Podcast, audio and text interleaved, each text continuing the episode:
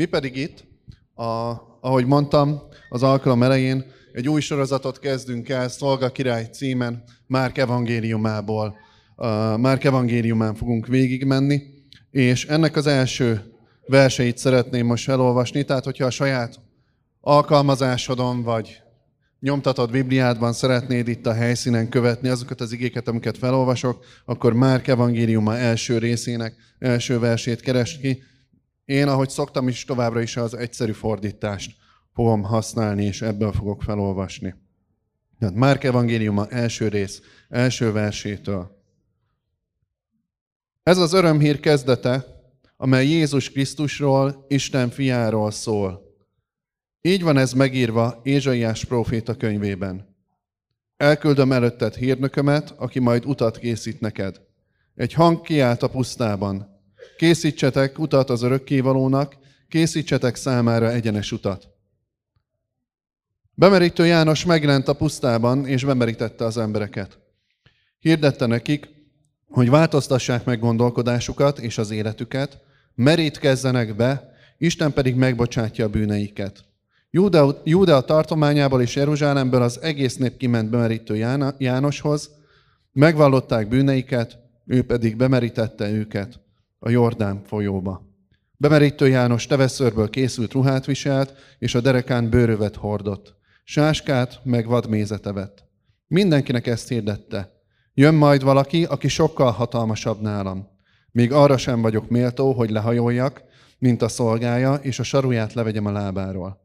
Én csak vízbe merítelek be, de ő szent szellembe fog bemeríteni titeket. Ahogy mondtam, Márk evangéliumában én nagyon szeretem azt a célra törőséget, azt a lényegre törő fogalmazást, ahogy, ami végkíséri az egész evangéliumot, és rögtön az első mondatban benne van minden e, arról, amit Jézusról tudnunk kell. Így szólt az első vers, ez az örömhír kezdete, amely Jézus Krisztusról, Isten fiáról szól. Márk rögtön az evangélium elején rögzíti, hogy ő Jézus Krisztusról fog írni, arról, hogy Jézus Krisztusnak az eljövetele, a halála és a feltámadása, a, bűne, a bűneinkért való halála és dicsőségben való feltámadása a számunkra egy örömhír, és azt is tisztázza, hogy Jézus Krisztus az élő Isten fia. Jézus Krisztus az Istennek a képmása. Ő mutatta meg magát, Isten mutatta meg magát nekünk Jézus Krisztusban. Az első mondatban minden benne van, a teljes evangéliumnak az üzenete. És tudjátok, ez a, a Márk a valószínűleg ez a legkésőbb keletkezett evangélium, amikor ez megíródott, Szent Szellem által János Márk nevű tanítvány ezt megírta ezt az evangéliumot, akkor már létezett Máté evangéliuma, János evangéliuma, Lukács evangéliuma nagy valószínűséggel, és valahogy ő fontosnak tartotta, hogy, hogy, hogy ő is összeállítson egy evangéliumot. És ismerve a Jézus 12 tanítványának, 70 tanítványának, aztán az ő általuk Jézus követővé vált tanítványoknak a gondolkodás módját és életét, biztos vagyok benne, hogy ez nem ilyen, ilyen, ilyen Uri Howartból történt, hogy neki ez volt a hobbija, hogy ő összeállít egy evangéliumot. Neki volt célja azzal, hogy, hogy, hogy összeállítson még egy evangéliumot hogy legyen még egy olyan dokumentum, még Istennek még egy olyan, olyan Isten igényének még egy olyan része, ahol, uh, ahol le van írva, hogy Jézus Krisztus mit tett értünk. És hiszem, hogy a Szent Szellem egy nagyon fontos céllal indította erre Márkot, hogy ezt megtegye. És Márkról annyit érdemes tudni, ő az a, a János Márk, aki az, az apostolok cselekedeteiben is uh, többször, illetve az apostoli levelekben is néhányszor uh, előfordul, azt olvassuk róla Isten igéjében, hogy ő egy segítő típusú ember volt. Ott volt Pál mellett és Barnabás mellett az első missziós útjaikon, illetve a missziós útjainak egy részén. Ott volt Péter mellett, ezt is tudjuk János Márkról, hogy ö, nagy valószínűséggel ő, ő Péter mellett sokat, sokat ott volt segítőként.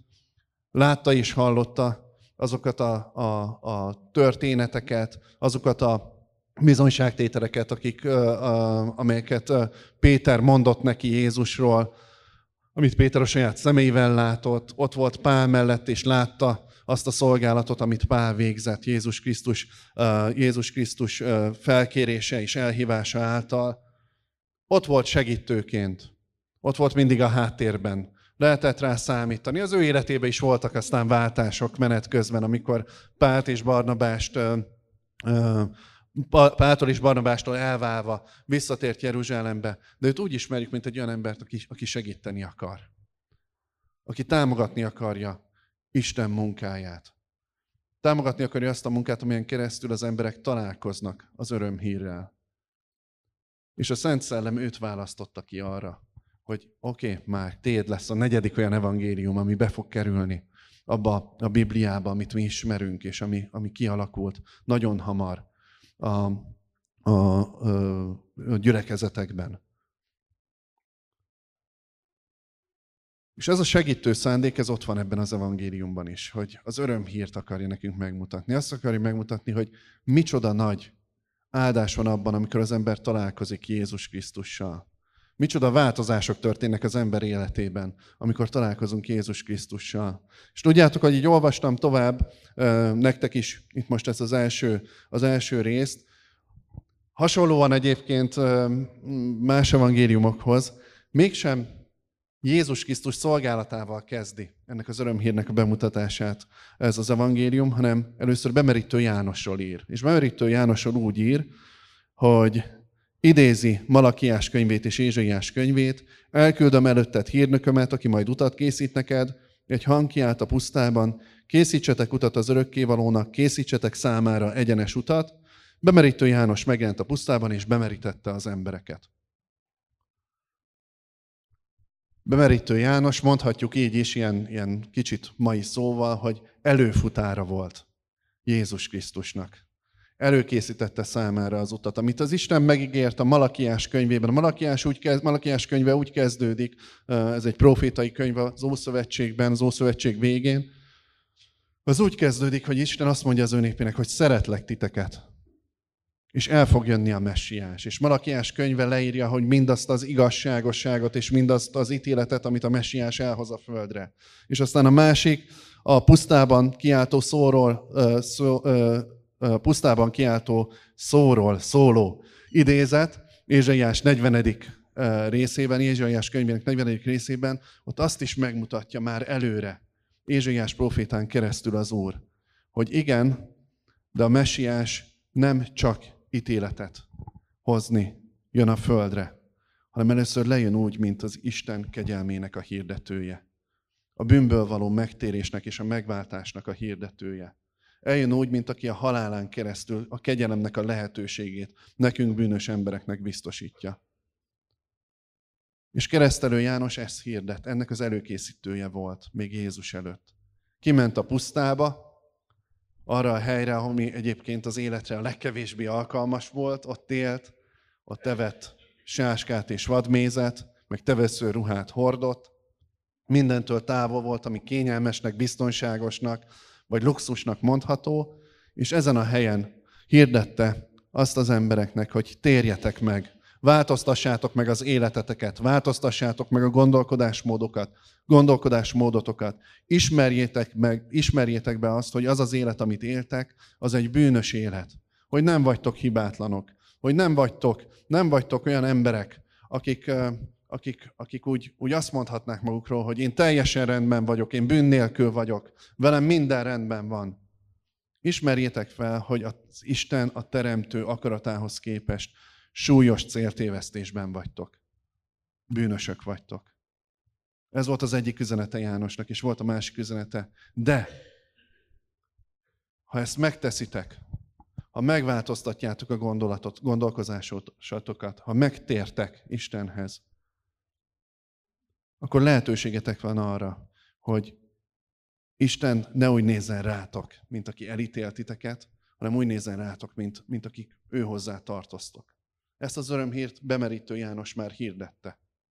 Az Ézsaiás könyvét, 40. részt, hogyha elolvassuk, akkor a, már az Ézsaiás könyvében is ez az üzenet benne van, hogy Isten nem, nem azt akarja, hogy maradjunk meg a bűnben, és maradjunk ítélet alatt. Istennek nem, az, nem okoz az örömöt, hogy, hogy elítéljen bennünket a bűneink miatt. Istennek az okoz örömöt, hogyha megtérünk hozzá, hogyha megváltoztatjuk a gondolkozásmódunkat. Hogyha azt mondjuk, hogy igen, én ilyen vagyok, amilyen vagyok, de Uram, szeretnék megváltozni. szeretnék elindulni azon az úton, ami hozzád vezet. És ezt hirdette János a hozzátérőknek. Volt, amikor nagyon kemény szavakkal, amikor hozzájöttek azok a, a vallási vezetők, akik azt gondolták, hogy ők tudják, hogy hogyan kell tisztán és jól élni, nagyon kemény szavakkal találkoztak. Amikor hozzájöttek a, a katonák, az elnyomó rendszernek, az akkori elnyomó rendszernek a képviselői, velük is azért, hogy elég határozottan beszélt, hogy mit kell tenniük. Bemerítő Jánosnak az örömhíre, Bemerítő János által elhangzó üzenet, ami így előkészítette az utat, az utat Jézus Krisztus számára, az, az nem egy ilyen nagyon simogató üzenet volt sokszor, tudjátok, hogy minden rendben van, az Isten szeret minket, minden teljesen jó. Hanem azt mondja, hogy igen, meg kell változnunk, meg kell térnünk, változtatnunk kell nekünk is, ahhoz, hogy az Isten útját járjuk. És tudjátok, én nagyon sokszor látom azt, hogy igen, ez egy nagyon fontos üzenet, Bemerítő Jánosnak az üzenete. De ez nem a teljes örömhír. Ez még nem Jézus Krisztusnak a teljes üzenete. Ez csak egy előkészítő fázis, amikor az ember erre ráismer, amikor feleszmél, hogy én egy másik utat akarok járni. Én szeretnék megváltozni. De tudjátok, én azt tapasztalom, hogy amikor az ember idáig jut el, és hadd mondjam el, hogy, hogy, hogy önmagában az, hogy én eldöntök valamit, önmagában az, hogy én szeretnék valamit, szeretnék megváltozni. Ezt nagyon sokszor tapasztalom, hogy ez olyan édeskevés. Meg tudok tanulni különböző jó szokásokat. Meg tudok tanulni másképpen gondolkodni, mint ahogy eddig. De ettől én még nem fogok közelebb kerülni Istenhez. És ezért mondja ezt a Biblia, hogy Bemerítő János volt az előkészítő, a kiáltó szó a pusztában, hogy igen, változtassátok meg az életeteket és a gondolkodásotokat, de ezután jött a lényeg. Ezután jött el Isten Jézus Krisztus képében hozzánk. És ezt szeretném felolvasni tovább a Márk evangéliumából, és erről szeretnék többet beszélni a mai napon. Így szól bemerítő János Jézusról, ez a hetedik versnél van. Mindenkinek ezt hirdette. Jön majd valaki, aki sokkal hatalmasabb nálam. Még arra sem vagyok méltó, hogy lehajoljak, mint a szolgája, és a saruját levegyem a lábáról. Én csak vízben merítelek be, de ő szent szellembe fog meríteni titeket. És innen folytatom. Abban az időben történt, hogy Jézus eljött a galileai Názáretből bemerítő Jánoshoz, aki bemerítette őt a Jordán folyóba. Amint Jézus feljött a vízből, látta, hogy megnyílt a menny, és a Szent Szellem galamb formájában leszáll rá. Akkor hang hallatszott a mennyből. Te vagy a fiam, szeretlek téged, és gyönyörködöm benned. Jézus ezután azonnal, Jézust ezután azonnal kivitte a Szent Szellem a pusztába, ahol 40 napot töltött, és ez alatt a sátán többször is próbára tette. Angyalok gondoskodtak Jézusról, és vadállatok voltak körülötte. Miután bemerítő János börtönbe zárták, Jézus Galileába ment. Isten örömüzenetét hirdette. Eljött az idő, Isten királysága megérkezett. Változtassátok meg gondolkodásatokat, az életeteket, és higgyetek az örömhírben. Ezt a végét még egyszer szeretném felolvasni. Miután bemerítő Jánost börtönbe zárták, Jézus Galileába ment, Isten örömüzenetét hirdette. Eljött az idő, Isten királysága megérkezett. Változtassátok meg a gondolkodásotokat, az életeteket, és higgyetek az örömhírben.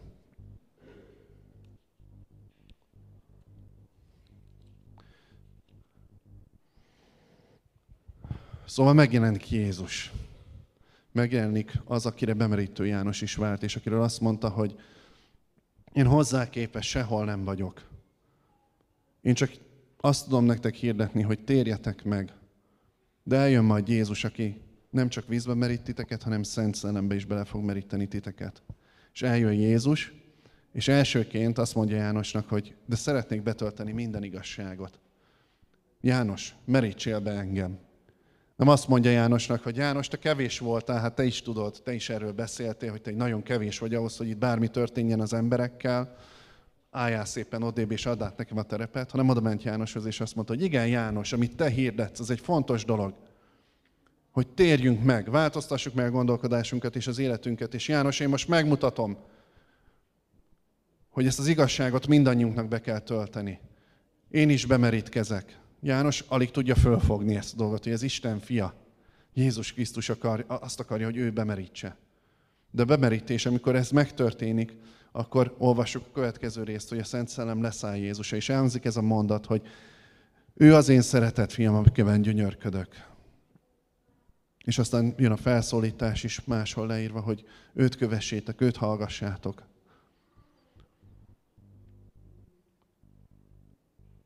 És aztán, amikor Jézus elkezdi a szolgálatát, azon azt figyelhetjük meg, hogy Jézus tulajdonképpen nem mond mást utána, mint János, amikor hirdeti az Isten igéjét. Annyival mond többet, hogy eljött, itt van közöttünk Isten királysága, és utána mit mond? Ugyanazt mondja, amit bemerítő János. Térjetek meg! Változtassátok meg gondolkodásotokat, változtassátok meg az életeteket. Hát akkor miben más? Jézusnak a szolgálata, mint ami bemerítő Jánosé volt. Hát ugyanazt mondja. Ugyanarra hív fel bennünket. És amit szeretnék nektek elmondani, és amire szeretném mindannyiunknak a figyelmét felhívni, hogy ha a különbséget keressük, hogy mennyivel volt több, vagy miben volt több Jézus szolgálata, földi szolgálata bemerítő Jánosénál, még a kereszt halál előtt, akkor azt nem a szavakban kell keresni elsősorban. Nem a prédikációban és nem a tanításban kell keresni elsősorban. Jézus nagyon hasonló dolgokat, amikor szolgáltát megkezdte, nagyon hasonló dolgokat tanított, mint amit bemerítő Jánost. Szinte szóról szóra ugyanaz. Jézusnak az első mondatai, prédikációi, mint amit bemerítő János mondott. De akkor mi a különbség a kettő között? És erről engedjétek meg, hogy felolvassak a Bibliából egy másik részt. Szeretnéd követni, akkor Máté Evangélium a 11. részétől, 11. részét keressétek ki, Máté Evangélium a 11. rész. Hát második verstől. Bemerítő János a börtönben hallott a messiás tetteiről, ezért elküldte hozzá néhány tanítványát, hogy kérdezzék meg tőle, te vagy-e az, akinek el kell jönnie, vagy mást várjunk? Jézus így válaszolt neki, Menjetek vissza Jánoshoz, és mondjátok el neki mindazt, amit hallottatok, hallottok és láttok. A vakok látnak, a bénák járnak, a leprások megtisztulnak, a süketek hallanak, halottak támadnak föl, és a szegényeknek az örömüzenetet hirdetik. Boldog az, aki nem kételkedik bennem, hanem kitart mellettem. Amikor bemerítő János tanítványai elmentek, Jézus ezt mondta róla az összegyűlt sokaságnak. Azért mentetek ki a pusztába, hogy széltől, széltől hajlongón átszállat lássatok? Vagy talán azért, hogy egy drága ruhába öltözött férfit lássatok? Hiszen akik drága ruhákban járnak és kényelemben élnek, azok a királyi udvarban és palotákban laknak. Akkor miért mentetek ki? Kit akartatok látni? Talán egy profétát? Bizony, valóban profétát láttatok. Sőt, azt mondom nektek, még profétánál is nagyobbat, mert János az, akiről ezt mondja az írás. Elküldöm a hírvivő követemet, aki előtted fog menni, hogy utat készítsen számodra. Igazán mondom, hogy azok között, akik asszonytól születtek, bemerítő János a legnagyobb. Isten királyságában azonban a legkisebb is nagyobb nála. Bemerítő János megjelenésétől kezdve Isten királysága erőteljesen terjeszkedik, és sokan teljes erejükkel igyekeznek, hogy bejussanak. Mert a mózesi törvény és a proféták is mindannyian addig profétáltak, amíg bemerítő János a színre lépett. Ha készek vagytok elfogadni, akkor tudjátok meg, hogy ő az a bizonyos illés, akinek eljövetelére, eljöveteléről a proféciák szóltak. Akinek van füle, hallja meg. És még egyszer szeretném felolvasni egy, azt a részt, amiről, amiről most inkább szeretnék beszélni. Menjetek vissza, ez a negyedik vers, menjetek vissza Jánoshoz, és mondjátok el neki mindazt, amit hallotok és láttok. A vakok látnak, a bénák járnak, a leprások megtisztulnak, a süketek hallanak, halottak támadnak föl, és a szegényeknek az örömüzenetet hirdetik. Boldog, aki nem kételkedik bennem, hanem kitart mellettem. És tudjátok, amit a Bibliában látunk, és amit nem tudott megemészteni, akkor sem. Sem a hitetlen nép, sem a vallásos nép, a tömeg nagyon sokszor ezt nem tudta megemészteni. Hogy Jézus nem csak prédikál, Jézus nem csak tanít. Most a csakot, légy értsétek úgy, hogy nem kizárólag, tehát nem, ez nem egy lekicsinlő csak. Nem, nem pusztán prédikál, nem pusztán tanít, nem pusztán beszél arról, hogy kicsoda Isten, hanem megmutatja, hogy ő Isten fia az ő hatalmával. Még a kereszt halála előtt is képes csodával határos módon radikális változásokat elérni emberek életébe. Képes gyógyítani, képes gyógyulást hozni, képes szabadulást hozni olyan emberek életében, akik teljesen megkötözötten élnek. Nem a maguk döntéseinek az ura, hanem függőségekben élnek, rabságban élnek. Képes egyetlen szavával, egyetlen egy tanításával elérni azt, hogy az emberek összetörjenek az Isten jelenléte előtt, és azt mondják, hogy nekünk kell ez az Isten.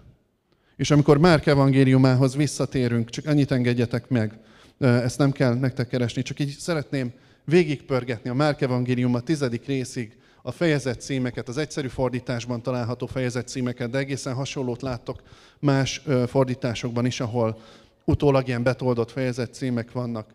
Márk evangéliumának az első tíz része az arról szól, hogy mit csinált Jézus a szolgálata megkezdésétől egészen Jeruzsálemig, ahol, ahol ugye már a kereszt halálára, a megváltó munkának a, a, a, a csúcspontjára ér. Nézzük meg, hogy miről szólnak ezek a... Ez csak a fejezet címeket szeretném felolvasni, az első résztől kezdődően a tizedikig.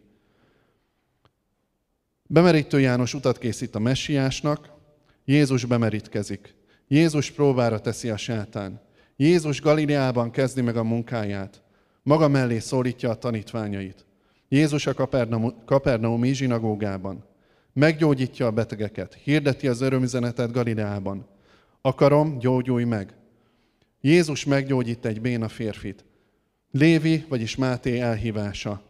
Az új bort új tömlőbe kell tölteni. Az emberfia a szombatnak is ura. Jézus szombaton is gyógyít. Nagy sokaság gyülekezik Jézushoz. A tizenkét apostol elhívása. Kinek a hatalmával űzi ki Jézus a gonosz szellemeket?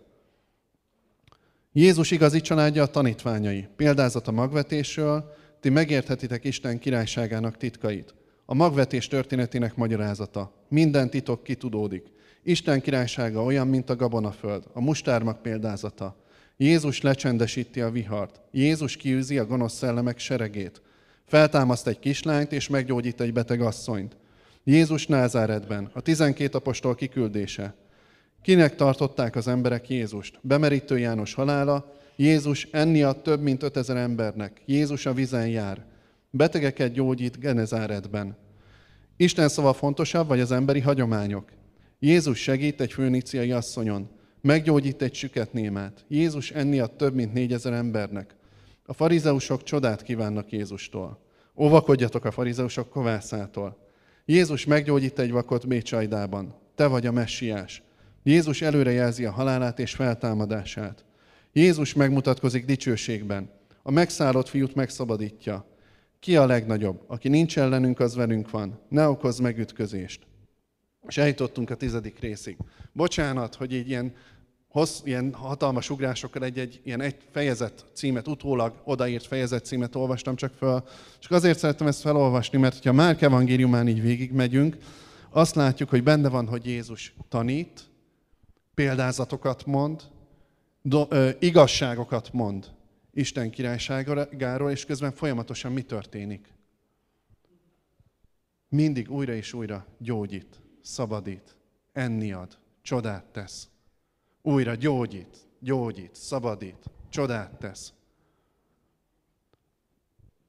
Ezen csodálkoztak a vallási vezetők is, amikor Jézus nézték, hogy hogy nem úgy beszél, ahogy, ahogy, vagy az emberek ezen csodálkoztak, hogy nem úgy beszél, ahogy a farizeusok szoktak, hanem úgy, mint akinek hatalma van.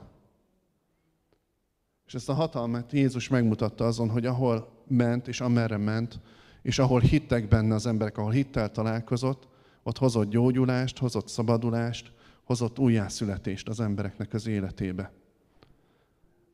Még a jeruzsálemi szakasz, a kereszt halára való felkészülése előtt Jézusnak a szolgálata, az élete ezzel volt teli, hogy adott. Természet fölötti áldásokat adott azoknak, akik hozzáfordultak. És amikor bemerítő János, most visszatérek a Máté 11-hez, megkérdezi tőle, hogy te vagy-e az, akit, akit hirdettem valóban, hogy szegény János benn van a börtönben. Uh, teljes bizonytalanságban, néha tud találkozni a tanítványaival is, valami információt, valami, valami, valami infót kapni a kővilágból. Bemerítő János a világa ebben, ezekben az időszakokban egy bezárt világ. Emberi szemmel nézve, egy börtönben töltött világ. De nagyon szeretném megtudni, hogy ahogy az ő szolgálata már lefelé megy, lefelé ével, hogy vajon Jézus tényleg az. Persze korábbról tudjuk, hogy tudja őt, de de, de hát ebben a helyzetben szerintem ez teljesen érthető, hogy a tanítványaink keresztül így megkérdezi Jézusról, hogy te vagy-e, vagy mást várjunk. És Jézus erre nem azt válaszolja, hogy hát János, nézd meg, mennyivel, mennyivel pontosabban prédikálok én Isten királyságáról, mint te. Nem azt válaszolja erre Jézus, hogy tehát János, nézd meg, hogy az én szavaim, azok mennyire szebben meg vannak fogalmazva, mint a tieid. Hanem azt üzeni vissza Jánosnak a tanítványokon keresztül, hogy János, Vakok látnak, betegek gyógyulnak meg, gonosz szellemektől szabadítom meg az embereket. Ez a válaszom a kérdésedre. És az a Jézus, akit mi hirdetünk, az a Jézus, akit, akit, akiben hiszünk, akinek a tanítványai vagyunk, az ez a hatalommal rendelkező Jézus, aki megígérte azt is a tanítványainak, hogy az ő elmenetelével ezek a dolgok nem szűnnek meg. A gyógyulásnak, a szabadulásnak, a csodáknak a korszaka az nem zárul meg, hanem azt mondja Jézus tanítványainak, hogy amikor én elmegyek, a gyülekezeten, az én egyházamon keresztül még nagyobb dolgok fognak történni, és Isten királysága még több embert fog elérni, és még hatalmasabb módon fog megnyilvánulni, mint amit ti most láttok. Ez Jézusnak a szavai a tanítványaihoz. És ebben a mai prédikációban én most erre szeretném fektetni a hangsúlyt. Azt mondta bemerítő János Jézusról, hogy ő szent szellembe merít be bennünket. Az Isten szellemébe. És hogyha az Isten szellemébe merít be bennünket, akkor abban is bízhatunk, és hihetünk, és megragadhatjuk igazságként, hogy ugyan, ugyanúgy, ahogy Jézusról azt mondta a mennyei atya, hogy ő az én fiam, akiben gyönyörködöm, ugyanígy ezt mondja mindenkire, aki Jézus Krisztus nevére bemerítkezik, és a Szent Szellembe is belemerül.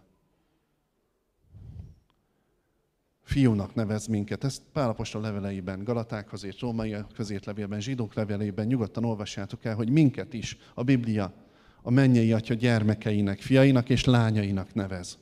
A Bibliában pontosan a fiú szó van, de nyugodtan értsük, fiaknak és lányoknak nevez bennünket.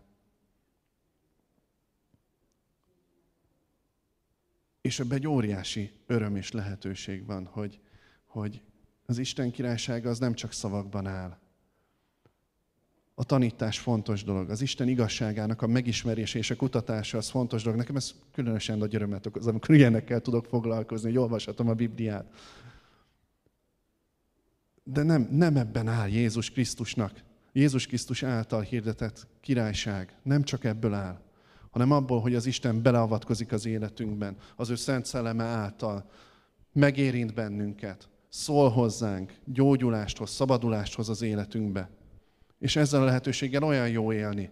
És azt mondja Jézus erről az időszakról, hogy bemerítő Jánostól kezdve erőteljesen terjeszkedik az Isten királysága, és akik erőteljesen megragadják azt egy másik fordításban, akik elég erőszakosak hozzá, azoké lesz az Isten királysága. És én szeretném ezt a királyságot megragadni. Szeretném azt a királyságot megragadni, ami, ami, ami, amiben ott van érezhető módon az Istennek a hatalma.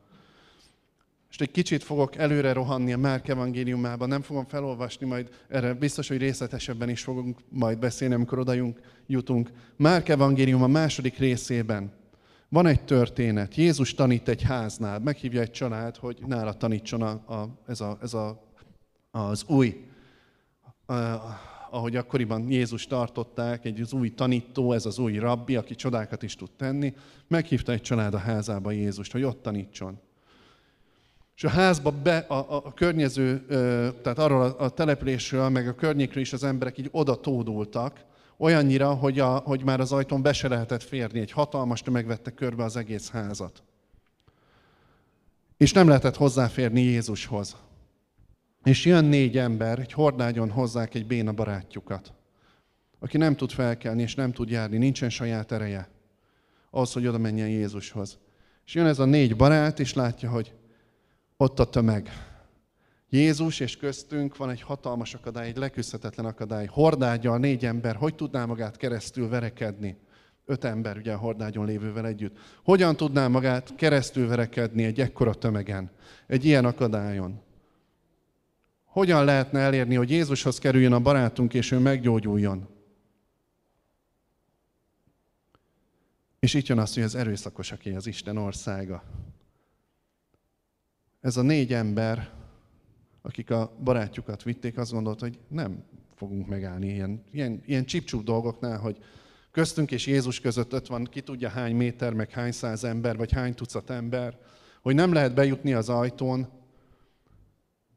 Hát ez nem fog bennünket megakadályozni. Nem tudom hogyan, de megtalálták a módját, hogy az ajtó helyett fölmenjenek a ház tetejére.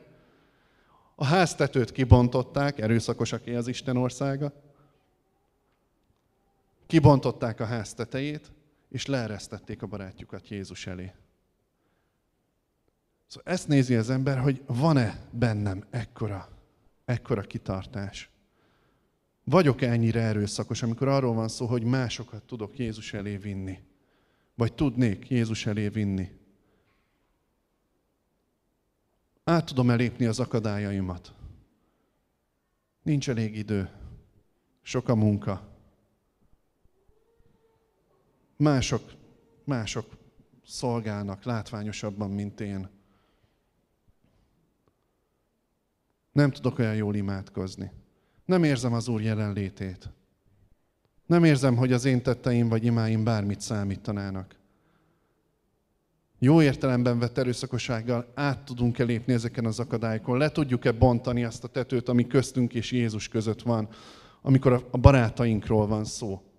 Amikor arról van szó, hogy az Isten szelleme szeretné, hogy elévigyük, Jézus elévigyük ezeket az embereket.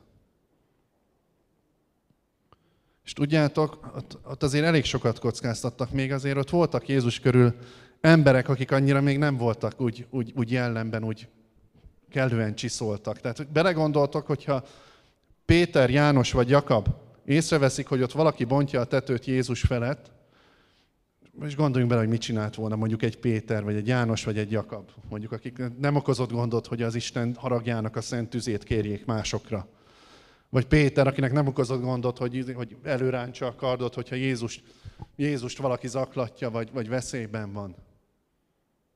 Nagy kegyelem volt, hogy ők akkor mással voltak elfoglalva. Nem tudták lelögdösni ezt a négy embert a tetőről.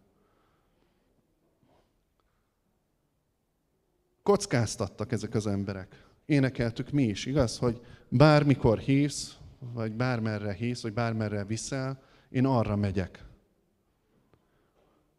Óriási súlya van ennek az éneknek. Ezeknek a szavaknak.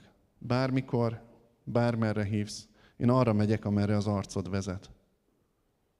És ez a négy ember, ez megragadott valamit Isten jelenlétéből. Aminek az lett az eredménye, hogy a barátjuk meggyógyult, sőt, előtte még Jézus azt is mondta, hogy megbocsátattak a te bűneid, meggyógyult és felépült. Dicsőítő csapatot közben szeretném kérni, hogy légy szíves, gyertek ki. Köszönöm. Uh, én most itt szeretnék megállni egy kicsit, és uh, arra kérni titeket, hogy ültessük át a gyakorlatba mi is azt, amit ez a négy ember csinált. Um, én sokszor látom, hogy vannak olyan helyzetek, amikor, amikor olyan bénának érezzük magunkat. Vannak olyan helyzetek, amikor, amikor vagy magunkat, vagy a környezetünk lévőkben azt látjuk, hogy, hogy segítségre van szükségünk, vagy valakinek segítsége van szüksége. Hogy nekünk kell felemelnünk a szavunk, szavunkat valakiért, és közben járni. Érte, értük. És olvastam Babinak is ezt az üzenetét a, a, a gyülekezeti csoportban, a békevárt csoportban, hogy minden étkezésnél a háborús helyzetért kezdtek el Imi és Babi imádkozni békességért, azokért, akik, akik, akik olyan helyzetben vannak most, hogy, hogy lehet, hogy nekik nincsen erejük, vagy szükségük van külső segítségre. és aztán itt a gyülekezetünkben is gondoltok a betegekre, a betegségeinkre. Most szeretném külön kiemelni Zolit és Évit, akik hasonló helyzetben vannak, hogy, hogy, hogy imádkozhatunk értük, és nagyon nagy szerepe van annak, hogy közben járunk-e értük. És itt tudjátok, nem az a kérdés, hogy mennyit tudunk róluk, mennyit tudunk, hogy éppen most mi van velük, mi a helyzet. Nem az a kérdés, hogy én hogy mit gondolok arról, hogy az Isten hogyan gyógyít, vagy mikor gyógyít, vagy mikor nem gyógyít. Nem az a kérdés, hogy milyen teológia van ebből a fejemből, hogy most, hogy most akkor, akkor ha betegségére bennünket, vagy háború van a környezetünkben, vagy nyomorúság van a környezetünkben, akkor én ennek milyen értelmet tulajdonítok. Azt írja a Biblia, hogy mindennek rendelt ideje van, és én hiszem, hogy rendelt ideje van a közbenjárásnak is. Rendelt ideje van annak, hogy olyan módon legyünk erőszakosak, mint annak a Bibliában szereplő hordágyon hordott embernek a négy barátja.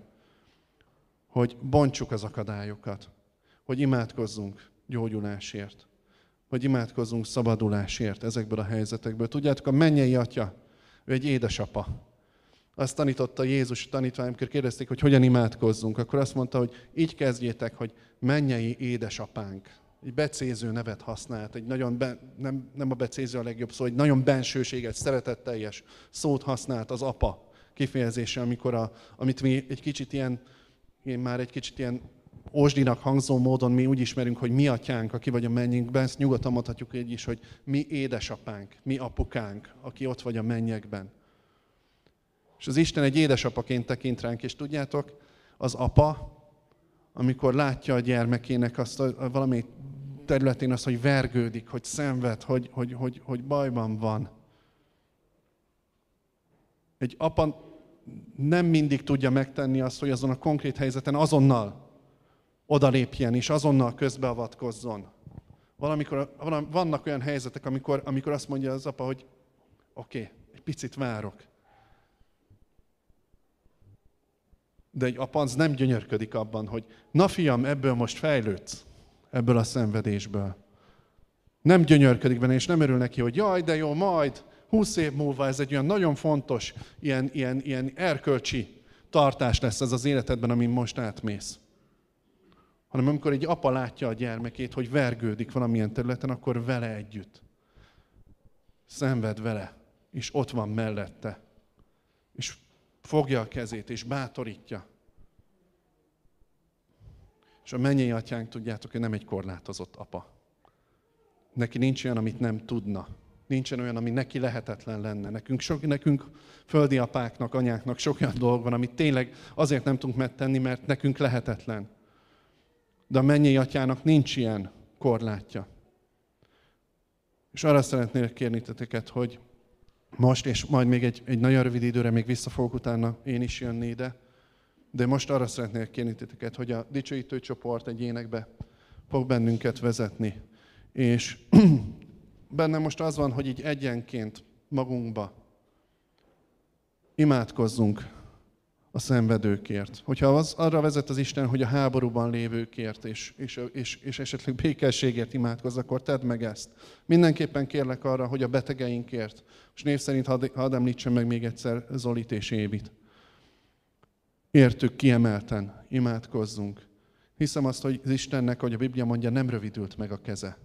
Hiszem azt, hogy hittel imádkozhatunk felépülésért, gyógyulásért. Hiszem azt, hogy ők mind a ketten egyébként, akármi történik az életükben, már jó helyen vannak, jó kezekben vannak.